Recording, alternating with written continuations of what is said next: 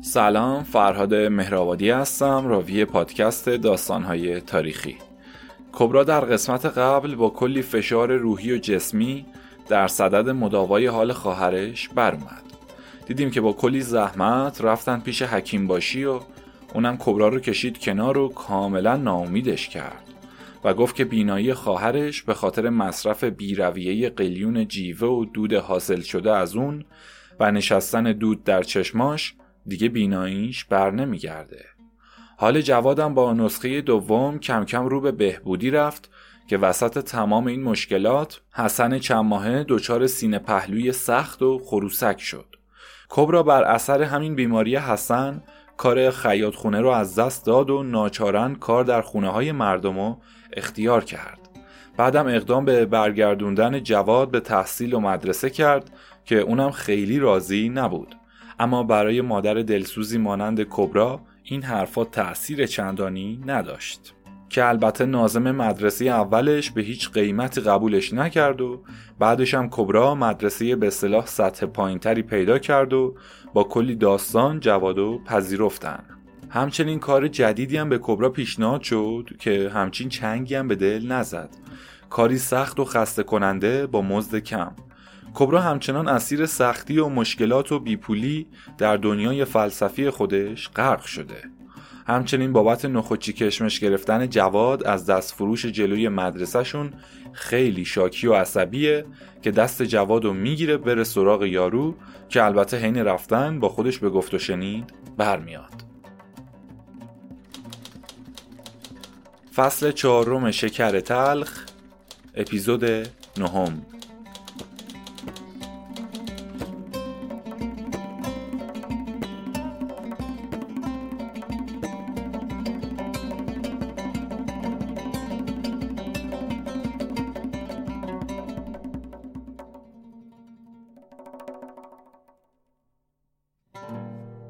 خدایا چه کار کنم؟ چه خاکی به سرم بریزم؟ یعنی یه بچه بزرگ کردن باید اینقدر دردسر داشته باشه؟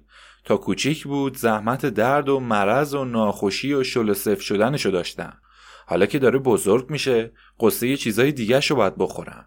ای به کلیه پدر، هرچی آرزودارش سگ سیاه ارمنی هی.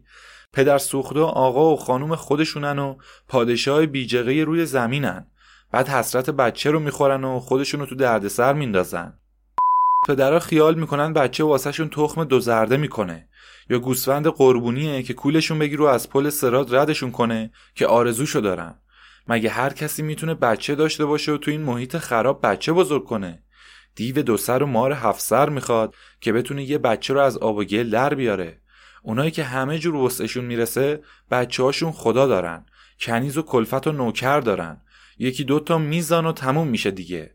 اون وقت گشنگده‌ها که پوست خربوزه هم نمیتونن جای کفش پای بچه‌هاشون کنن، پوست هندونه گیر نمیارن جای کلا سرشون بذارن، هی میرن زیر لحاف و بچه پس میندازن.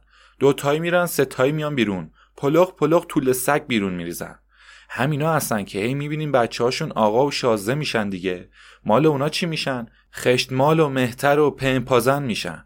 واسه اینکه اونا میرسن اینا نمیرسن، مجبورن وسط راه ولشون کنن. آخه میرزای پدر سگ، اون یکی رو که پس انداختی تونستی نون و آبشو برسونی و تربیتش کنی که این یکی رو دستم گذاشتی؟ ای تو کله پدرت حاجی عبالغاسم لگن مسترا کار بذارن با اون که به جونم انداخت. آخه این بچه پدر سوختم اینقدر باید خر باشه که عقلش نرسه اون مرتیکه واسه چینو خود چیکیش میشه تو جیبش میریزه؟ اون وقت هر جا پای منبر میشینی میبینی میگن آدمیزاد اشرف مخلوقاته، واسه آدم آیه فتبرک الله میخونن. آخه تو روح پدر هرچی دروغگوه. این چه اشرف مخلوقاتیه که باید از همه جونورا خرتر باشه؟ تو که زبون و حرف حیوانای دیگه سرت نمیشه که ببینی اونا هم هر کدوم خودشونو اشرف مخلوقات میدونن که این حرفو میزنی؟ منو اگه بکشنم میگم حیوونا درست‌تر میگن. اون پایین پایینشون از بالا بالایی ما هم باید عاقل‌تر و فهمیده تر باشن و عقلشون هم بهتر به کارشون میرسه. واسه اینکه ببین یه پشه به این بیخودی و یه کک به این کوچیکی ضرر و منفعت و خوب و بد خودشو تشخیص میده و میدونه کی فرار کنه. خونو از کجای تن آدم بمیکه. یه توله سگ، بچه گربه، کره خر سرشون میشه آب و آتیش و خوف و خطر و دوست و دشمن و ملاحظه کنن. اون وقت این بچه آدمیزاد 2 سالش میشه، 3 سالش میشه، هنوز خودشو میخوره. 10 سالش میشه، 20 سالش میشه، هنوز نششو باید از روی آب حوض بگیری و سرش نمیشه، اون آبو نباید بخوره، یا میافته توی آب و خفه میشه. حالا بزرگ میشه، بیا پای ادعاش بشین. اون یکی خودشو علامه میدونه، این یکی عقل کله. همین خره که تا دیروز سوسکو جای زغالخته تو دهنش میذاشت، میاد باقی دیگه رو ارشاد میکنه. حالا اون میخواد به این تعلیم و تربیت یاد بده. معلومه تهش چی باید باشه؟ یک برهنه سوار یک برهنه دیگه شده بود. گفتن چه کار داری میکنی؟ گفت دارم عورتشو میپوشونم. خودش هنوز عقلش نمیرسه چجور زندگی کنه که قد یه موش صحرایی راحت زندگی کرده باشه. نون و آب خودش رو چجوری دراره که چرک و خون قاطیش نباشه. میاد به اونای دیگه زندگی کردن یاد بده. در صورتی که ما هنوز یه سوسکو ندیدیم که لنگ نون و آب مونده باشه. یه گربه رو ندیدیم ختم گشایش واسه کارش گرفته باشه. خب رسیدیم، اینم مدرسه. بگو ببینم کدوم پدر سوخته‌ای بود که آجیل تو جیبت ریخت؟ اون لبچوبیه، پا برهنه. آهای لختی هارون زاده، نخوچ کیشمیش تو جیب بچه من میریزی؟ پدر تو در میارم. به لباس پارش نگاه کردی چشم طمع بهش دوختی؟ یعنی آدم گدا از همه طرف باید بدبخت باشه که یک نشسته مثل تو واسش دندون تیز کنه؟ اون خود همه چی خرابت بودی که با یه قاشق بستنی و 2 تا پر گردو گولت زدن و بردن تو حموما و پشت دیوارا یخت کردن و حالا تو هم یاد گرفتی؟ نه بچه من. هیچ. چند تا سیلی محکم به گوش مردک نواخت و وسایل اونو واژگون کرد و داخل جوی آب ریخت. دست جوادو که مانند نهال خشکی که در جای خودش بی حرکت مونده بود رو گرفت و به خونه برگشت. بعد از اینکه مشتی فلفل در گلوش ریخت و با لنگ کفش به لب و دهانش زد، اونو به بازخواست کشید. پدر سوخته هارون زاده، شکم کارت خورده تو دست و پا افتاده بود که نتونستی نگهش داری؟ مگه الان نمی اومدی خونه نارتو کوف کنی که الهی به تیر غیب گرفتار بشی؟ پس این چی بود که بری پای بساط آجیلی و گردن کج کنی؟ نمیدونستم بدننه، به خدا نمیدونستم، عقلم نمیرسید. چطور میدونستی شیر برنجیو که واسه حسن درست کردن و نگیری و بگی ننم بدش میاد، اما نمیدونستی خودت نباید از یه لش گردن کلفت نخوچی کیشمیش مفتی بگیری؟ چطور عقلت میرسید ایراد از مهمونخونه حضرتی بگیری که این چه مهمونخونه‌ایه که همش داراها رو مهمون میکنن و یه لقمه به فقرا نمیدن و تو روزه بگی؟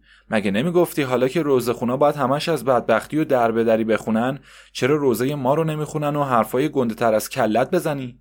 اما عقلت نمیرسید بفهمی اینی که بساطیه قصد و غرضی داره و نباید بگیری.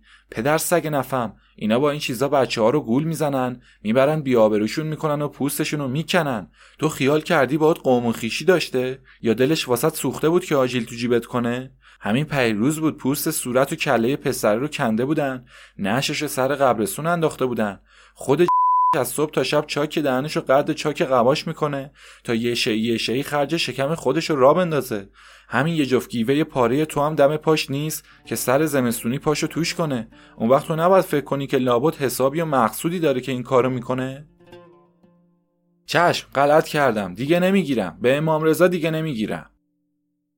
نمیگیرم نشد، باید بگی هیچی نمیگیرم، از هیچ کس نمیگیرم. چشم از هیچ کس نمیگیرم، هیچی نمیگیرم. حالا پاشو گورتو گم کن برو مدرسه‌ت. آخه ننه، آخه و درد چی آخه؟ آخه دستمو که میکشیدی گیوام توی گلا موند، ترسیدم بهت بگم. به درک موند، مگه تو الان دیگه اون گیوه رو زمین مونده که پاشم برم دنبالش؟ گیوه نداری پا برهنه برو. چرا دست میکنی؟ مگه نمیگم پاشو را بیفت؟ چش انبارو ور ندار، پا برهنه میرم.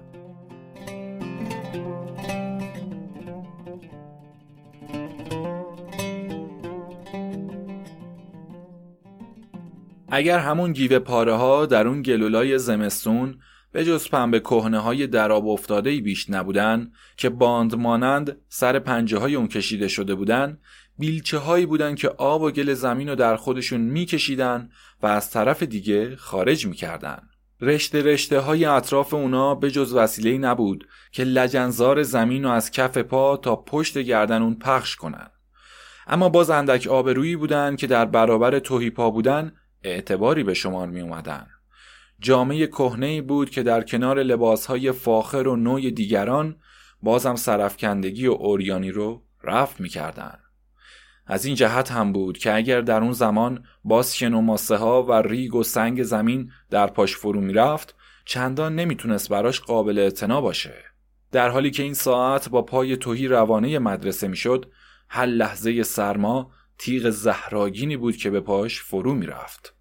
هر نیش سر سنگ و زخمه ناهموار زمین تیر سه شعبه‌ای بود که با آزار جونش بلند می شد. این لحظه‌ای بود که اهمیت همون گیو پاره‌های منفور رو در نظرش مجسم می‌کرد. مدرسه هر دم نزدیک و نزدیکتر می‌شد. در مدرسه مانند دهان اژدهایی که به طرف اون کام گشاده باشه خودنمایی می‌کرد.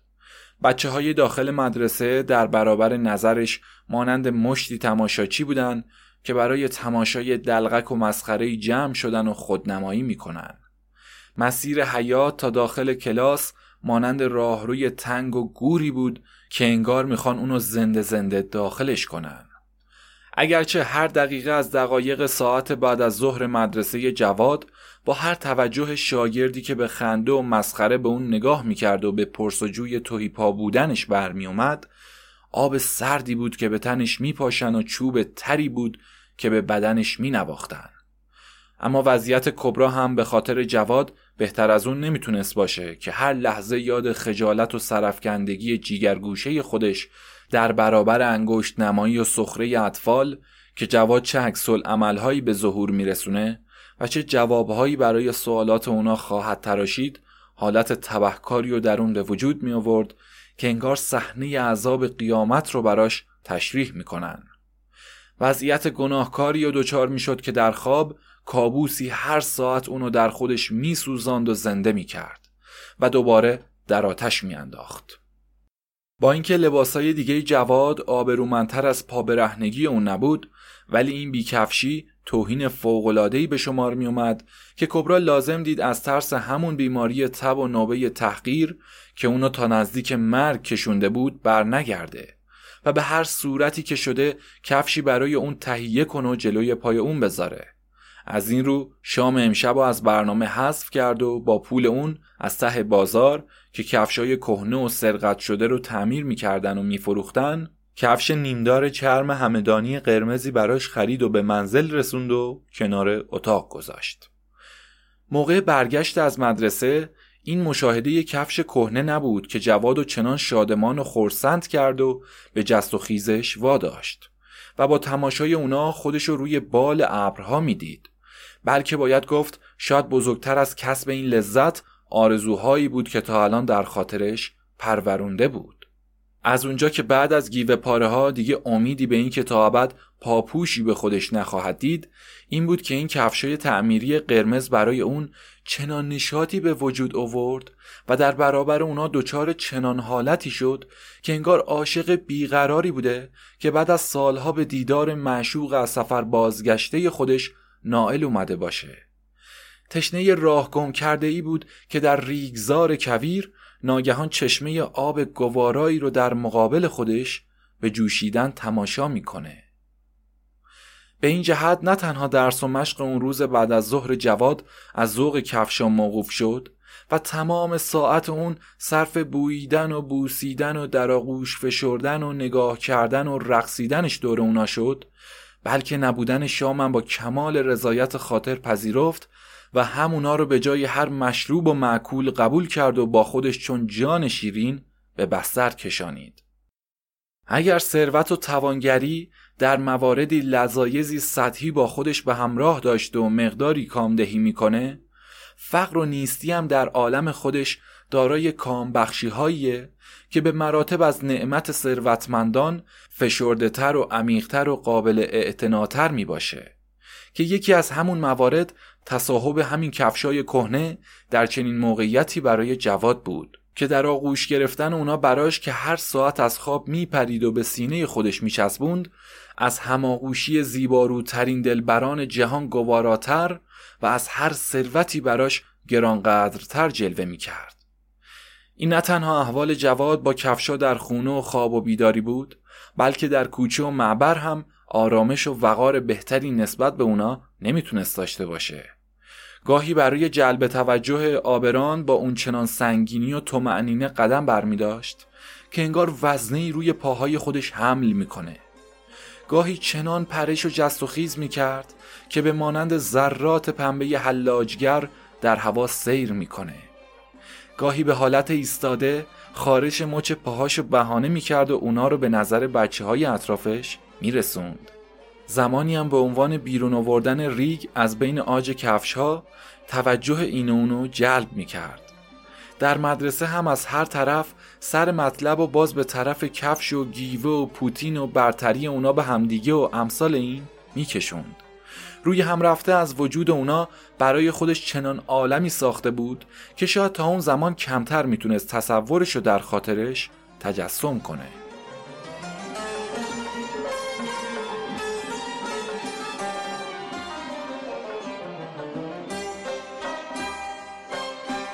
خرید کفش برای جواد، کم کم تهیه شلوارم که با بیرون زدن سر زانوها از جلو و بعضی قسمت‌های شرمگاه از عقب که از قبلش هم بدنماتر کرده بود رو ایجاب می‌کرد و کبرا رو بر این داشت که با صرفه‌جویی پول نفت شبها و با روشن کردن چراغ و در ساعات اضافه کاریش به فراهم کردن اون بپردازه. هنوز یک هفته از این اندیشه نگذشت و تعداد دوخت سرپنجه جوراب‌ها رو به 150 لنگه نرسونده بود که شبی با گذاشتن سینه خشکیده در دهان حسن که بیشتر جهت ریشخند و خوابوندنش اونا رو وسیله می‌کرد، سوزشی از دهان حسن احساس کرد. این نشونه تب تندی بود که به اون عارض شده. همچنین در تعویض لباس و دادن و گرفتن دستک‌های قنداق حسن، درد شدیدی رو در کمر اون معلوم می‌کرد، به اضافه جستنهای در خواب و تب دائمی که از فرداش گریبانگیره اون شد. دونه های ریز و سرخی که روی صورت و شکم و پاهای حسن به ظهور رسیده رو به بزرگ شدن می رفتن. در اندک مدتی تمام بدن اونو فرا گرفتن و این مرض آبله است که حسن رو مبتلا کرده بود.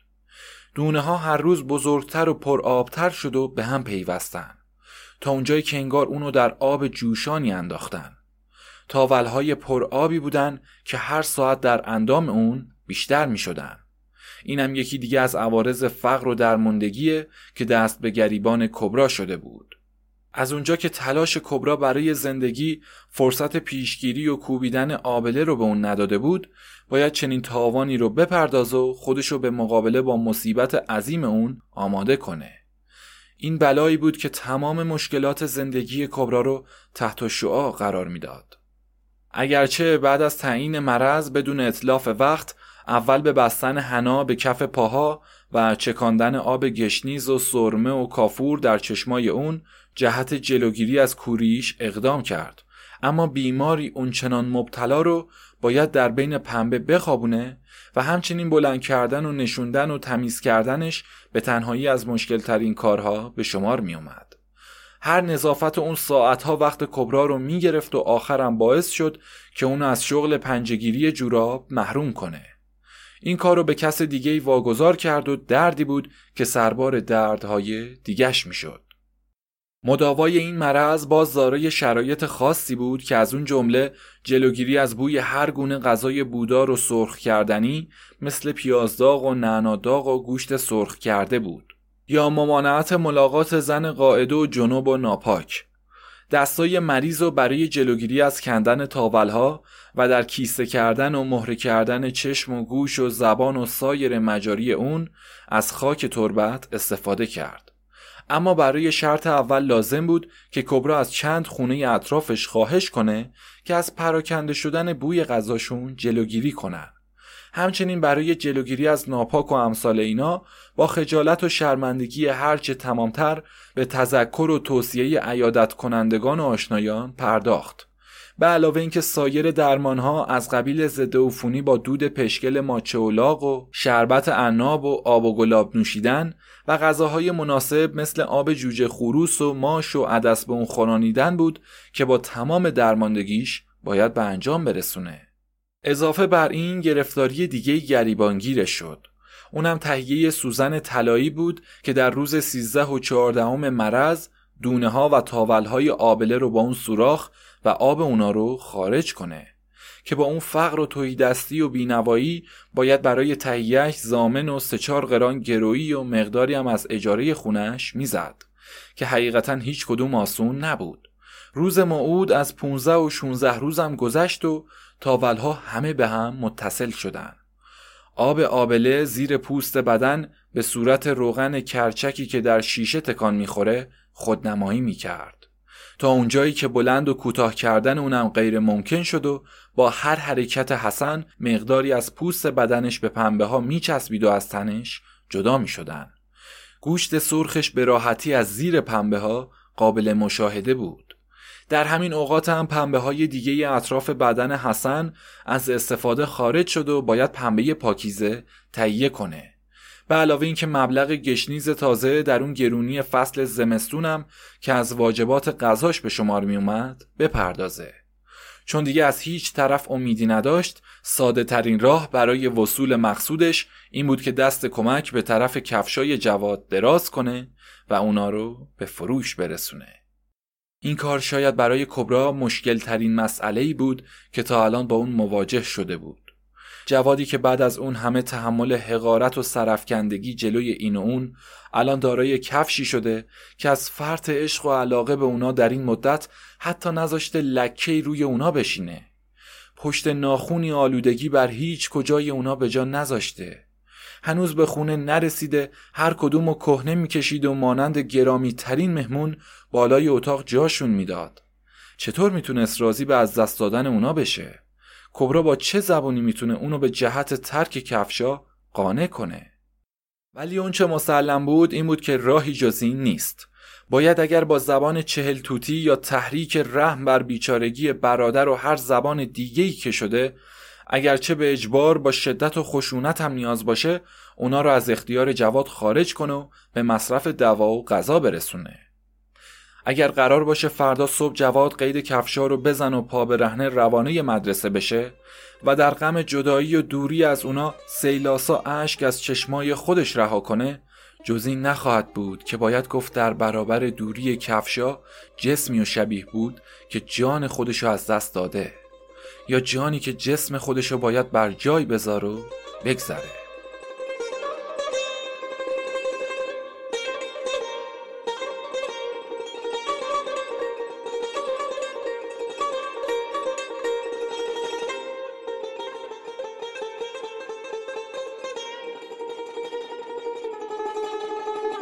شب بود که کبرا مانند هر شب دیگه با تنها لحاف پاره موجودش بستر بیمار رو خودش و جواد رو آماده می کرد و بالاپوش آسیب دیده رو که چگونه و با چه وسیله‌ای از پوست از گوش جدا شده اون دور و گرم نگه داره، مسائل دیگه رو سنجش می کرد که زنی از همسایه ها در اتاقش رو به صدا در آورد و اونو طلبید. کبرا گفت: بله، کیه؟ قدسی خانم شما این؟ آره منم. میخواستم بگم یکی بیرون در حیاط کارتون داره. منو کار داره؟ آره، میگفت کبرا خانومو میخوام. من کسیو ندارم این وقت شبی کارم داشته باشه. زن بود یا مرد؟ زن بود خواهر. ندیدی چه شکلی بود؟ نه، روشو گرفته بود. قدش چقدر بود؟ نسبتاً بلند بود. حالا اصول دین میپرسی؟ خب پاشو برو ببین کیه باهات کار داره. یه نفر آدم دیگه، لابد آشناس که اومده. کبرا از جاش بلند شد و در حالی که میگفت خدایا به خیر بگذرون، به طرف در حیاط حرکت کرد و سرشو بیرون کشید و از زن روبسته به پرسجو بر اومد. به نظر شما کیه؟ خوشبختی، بدبختی، خوشبختی، بدبختی.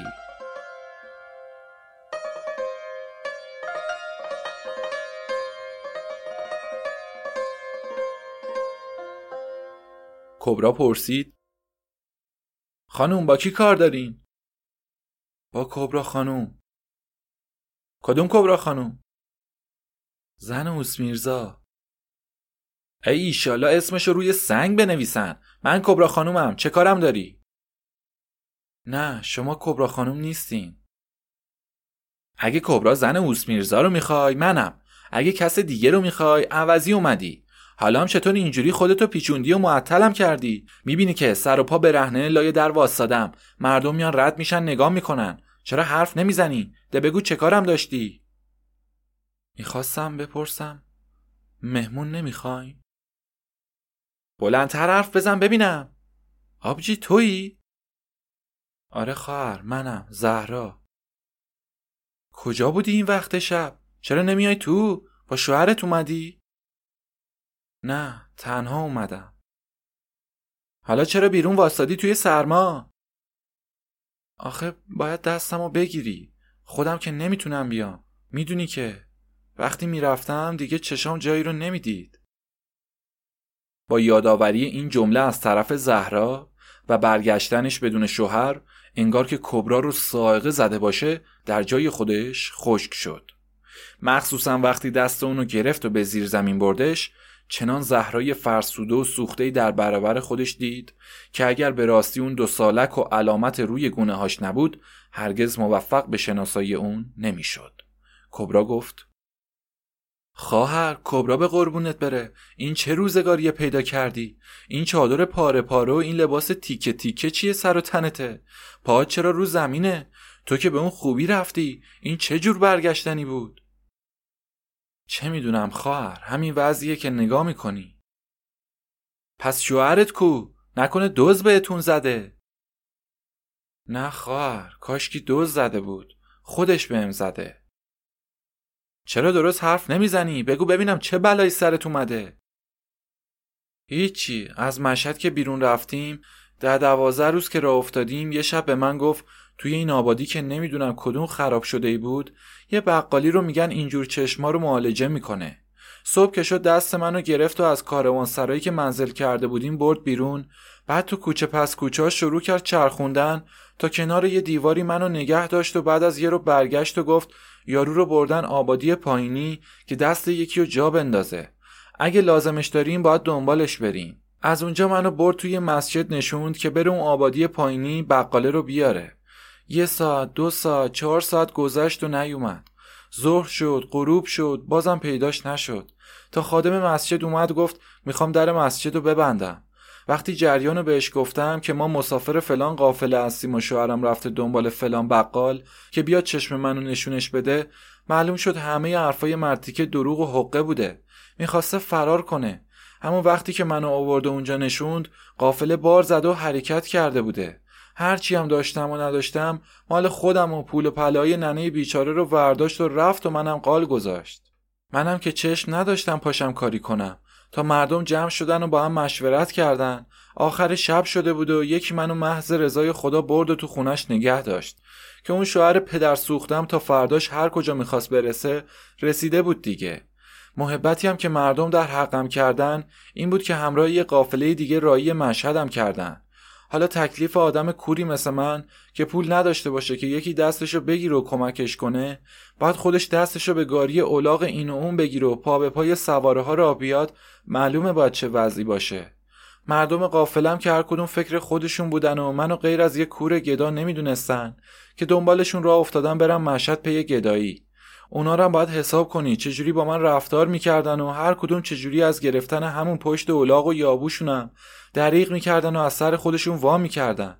واسه اینکه آوار ناهار و شام و اسباب زحمتهای دیگرشون نشده باشم، حواله این ور اون ورم میکردن و مثل سنگ قلاب این طرف اون طرف هم مینداختن تا آخرش خود چارپاداره مثلا دلش سوخت و دست منو پلوی اولاغی بند کرد که مسافر نداشت و باهاش بار میکشید. تا شب همراه قافله اومدم و شبم گوشه طویله که گرم باشه واسم جا درست کرد. اما آخر شب که میخواستم بخوابم دیدم اومده بالا سرم و داره خودشو زیر گلیم یابوش میکنه که روی خودم کشیده بودم. وقتی دیدم چاره‌ای ندارم یه جیغ و الله اکبر بلند کشیدم که همه اهل قافله و مردم بیان و خودمو خلاص کنم.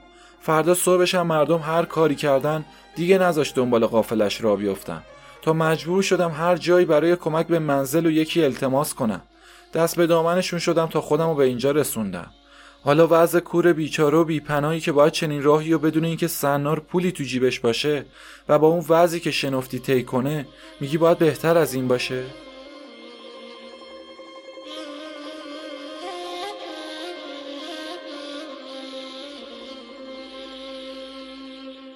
کبرا وقتی این داستانو از زهرا شنید، انگار که یک مرتبه عقل خودشو از دست داده و دچار جنون آنی شده باشه، سر به طرف آسمون کرده و مثل اینکه خدا رو در سوراخ سقف زیرزمینش نگاه میکنه، با اون به گفتگو بر اومد.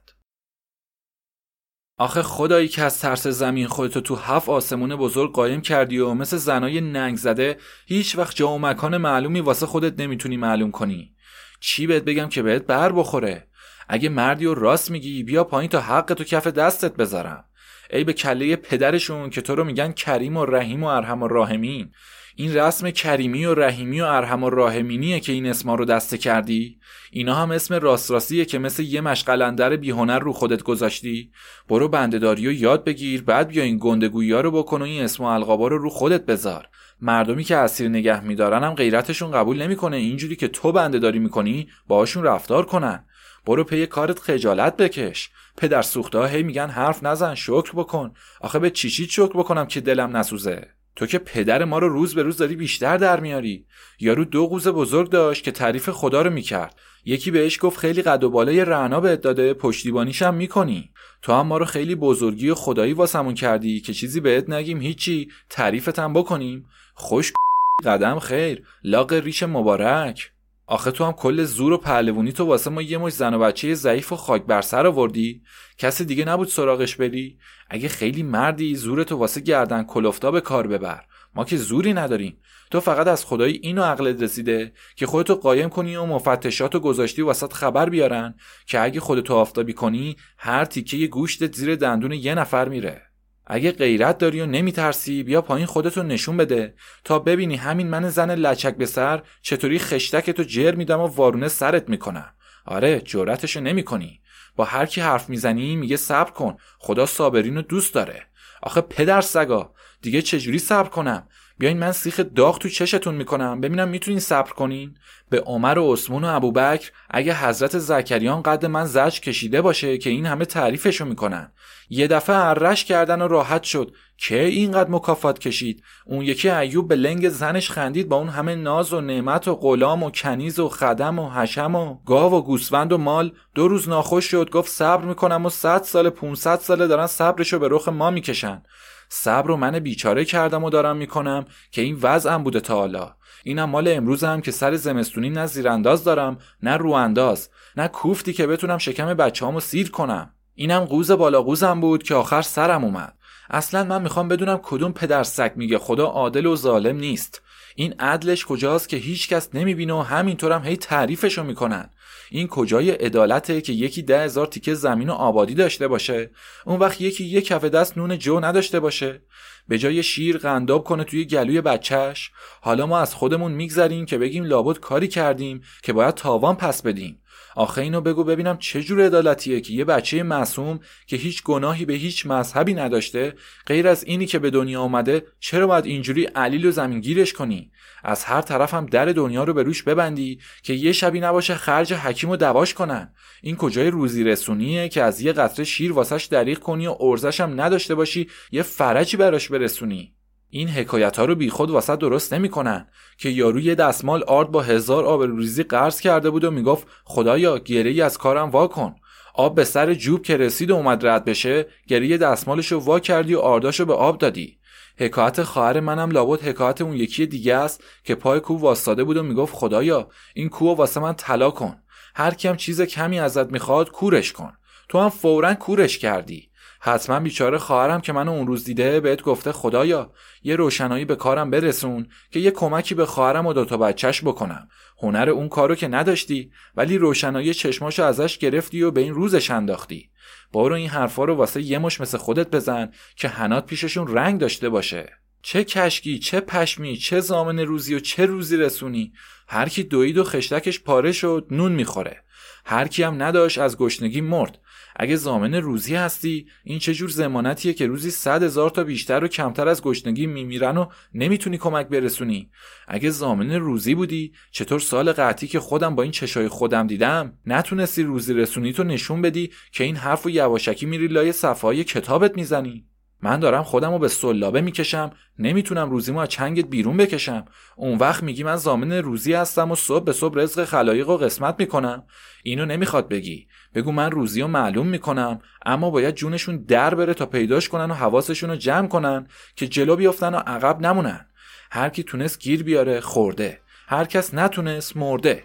همینطوری هم تو جنگ و دعوای زندگی کل آدما و جونورا تماشا میکنیم. پس چرا لالمونی گرفتی و جواب نمیدی؟ واسه این که میبینی درست میگم و حرفی نداری بزنی. اگه راست میگی یه موشو میگیرم تو قفس میکنم، ببینم از کجا روزیشو میرسونی و نمیذاری از گشنگی بمیره. ها؟ پس چرا نمیگی باشه؟ یا یه کاری کردی و توش موندی، دیگه عقلت نمیرسه چجوری درستش کنی، یا از اولش همینجوری هرکی و زوری درست کردی که هر کی پدر خودش و مردمو بیشتر تونست در بیاره، بیشتر بتونه گیر بیاره و بهتر بتونه ارادش رو غلطک بندازه. هر کی نتونست و مثل ما بود بره بمیره. میدونم یک کلوم از این حرفا بهت بر نمیخوره و بازم خر خودتو میرونی.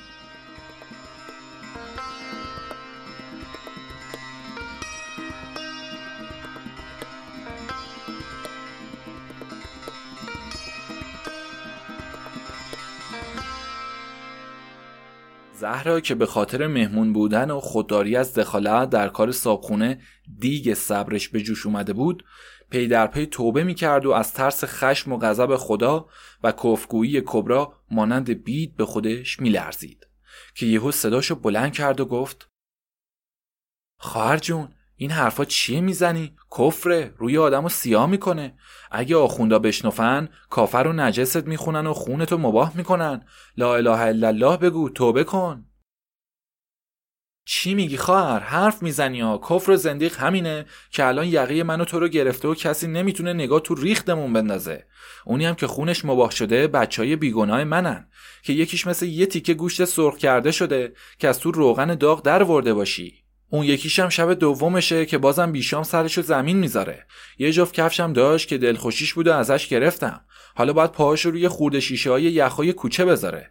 روزی 4 دفعه بمیر و زنده بشه تا به مدرسه بره و برگرده. آخه مسلمون آدم به کی بره بگه؟ میخوام توی آبچرکا و تشتای همسایه‌ها لباسای خودم و بچه‌هامو بشورم. خیال میکنن کوفته آتیشک گرفتیم، هزار جور ادا در میارن و نمیذارن. آخرام خالیش میکنن. اون وقت تو میگی حرف نزن و کافر و نجس میشی؟ مردم تو کاسهشون به سگ غذا میدن و میشورن، بعد توش غذا میخورن، نمیگن نجس شده، که اینا ما رو اینجوری نجس میخونن. اینا دردای بیدرمون خودم بود. اینم از تو که از در دیگه ای وارد شدی. 3 پلش داید و زن زاید و مهمان برسد، عمه از قم آید و خالز کاشان برسد. تو هم که خیلی بهت رحم کرده، داری پشتیبانیشم میکنی و میگی کفر و ناسزا بهش نگو. آخه حقشه که میگم یا نه؟ اگه اینا رم حوالش نکنم که میترکم. مگه صبر یه جوجه زن بیچاره چقدر میتونه باشه؟ مرگم هم نمیرسونه راحتم کنه. تو این سرمایه زمستون سنگ کود ترکید و ریخ پایین، ولی من به تخت مرد شورخونه بند نشدم بلکه خلاص بشم. 1000 تا جوون رعنا تو همین زمستون سینه پهلو کردن و رفتن سینه قبرستون. من با یه پیراهن باید تو سرما بمونم و مصیبت بکشم. 3 پلش داید و زن زاید و مهمان برسد، اما از قم آید و خالز کاشان برسد. تکبیتی از سید غلامرضا روحانی در همون دوران، حدود همین 100 سال گذشته. زهرا میگه: راستی کبرا، وسط حرفا چی گفتی؟ حسن چطور شده؟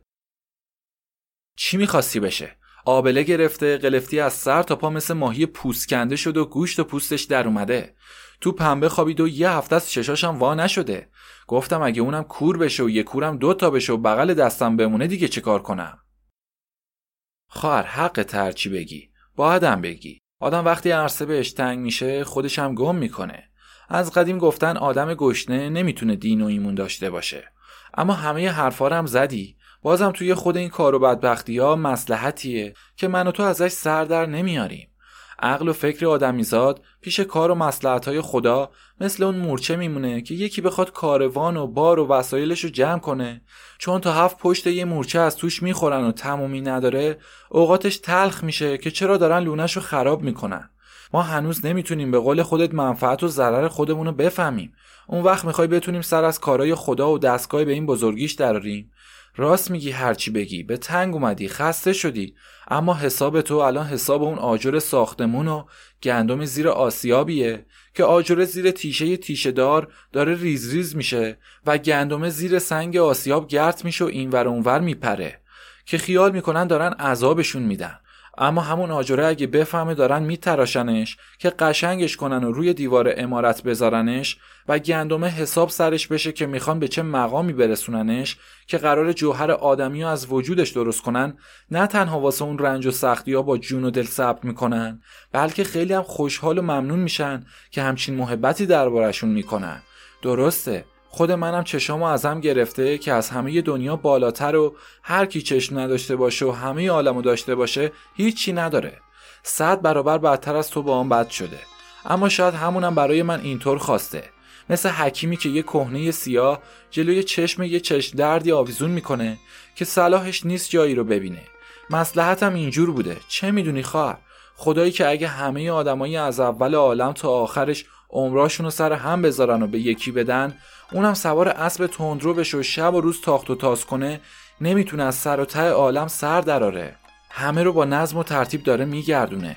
یه بنده مثل من و تو که مثل یه مگس امروز میاییم و فردا میریم، نمیتونه از کارش سر در بیاره که بتونه واسه کرده‌هاش چون و چرا داشته باشه. تو ببین از همین دل و اندرون خودت سر در میاری که چه کار میکنن تا راحت میبرن. من همین چشم خودمو که ریخته و شکلش سر سوزنی با اولش فرق نکرده رو میتونم بفهمم چی توش بوده که از دنیای به این بزرگی که از توی عدسیه به این کوچیکیش میدیدم سر در بیارم. حالا که دیگه نمیتونم یه ته سنجاقو باهاش ببینم که بخوام به کارش امر و نهی کنم. فصل 4 شکر تلخ، پایان اپیزود 9.